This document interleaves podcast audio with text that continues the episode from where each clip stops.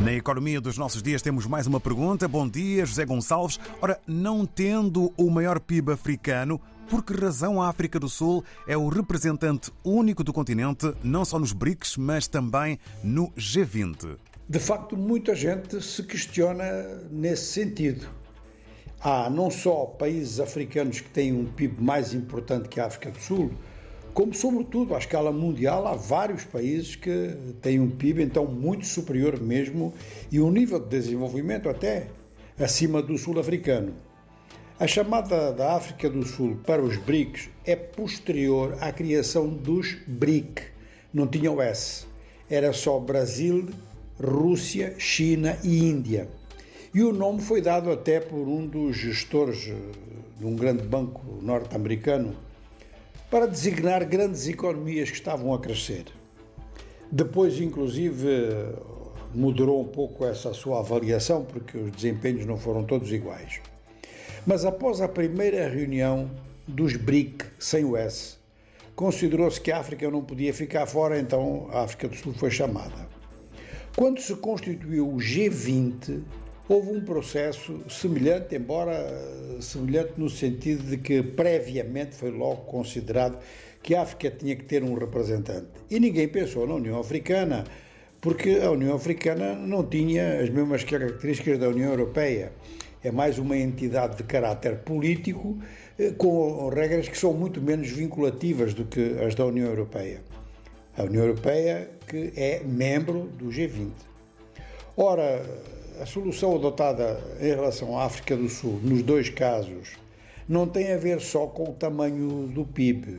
Em termos africanos, a economia sul-africana é mais sofisticada porque é mais diversificada. De facto, o Egito e a Nigéria têm PIBs em volume acima do sul-africano, mas eh, a participação industrial, por exemplo, no PIB desses dois países é reduzida, sobretudo então se pensarmos na Nigéria. O facto é que países com uma grande população têm necessariamente um PIB muito grande porque as atividades de um bilhão de pessoas acabam por dar uma soma maior do que de 50 milhões de pessoas. O caso da Nigéria é emblemático, ou seja, a Nigéria, além do petróleo, tem uma atividade comercial informal interna enorme, que por si só constitui um fator de peso em termos comparativos, em termos estatísticos. Então, a sofisticação da economia sul-africana é responsável pelo facto de que ela até hoje ainda é considerada como a principal economia da África e assim aparece tanto nos BRICS quanto no G20. Logicamente que esta situação pode evoluir e ela pode evoluir no sentido de, por exemplo, mais alguma grande economia africana vir a, sofisticar-se. A economia do Egito tem condições para isso, tem já alguns projetos nesse sentido.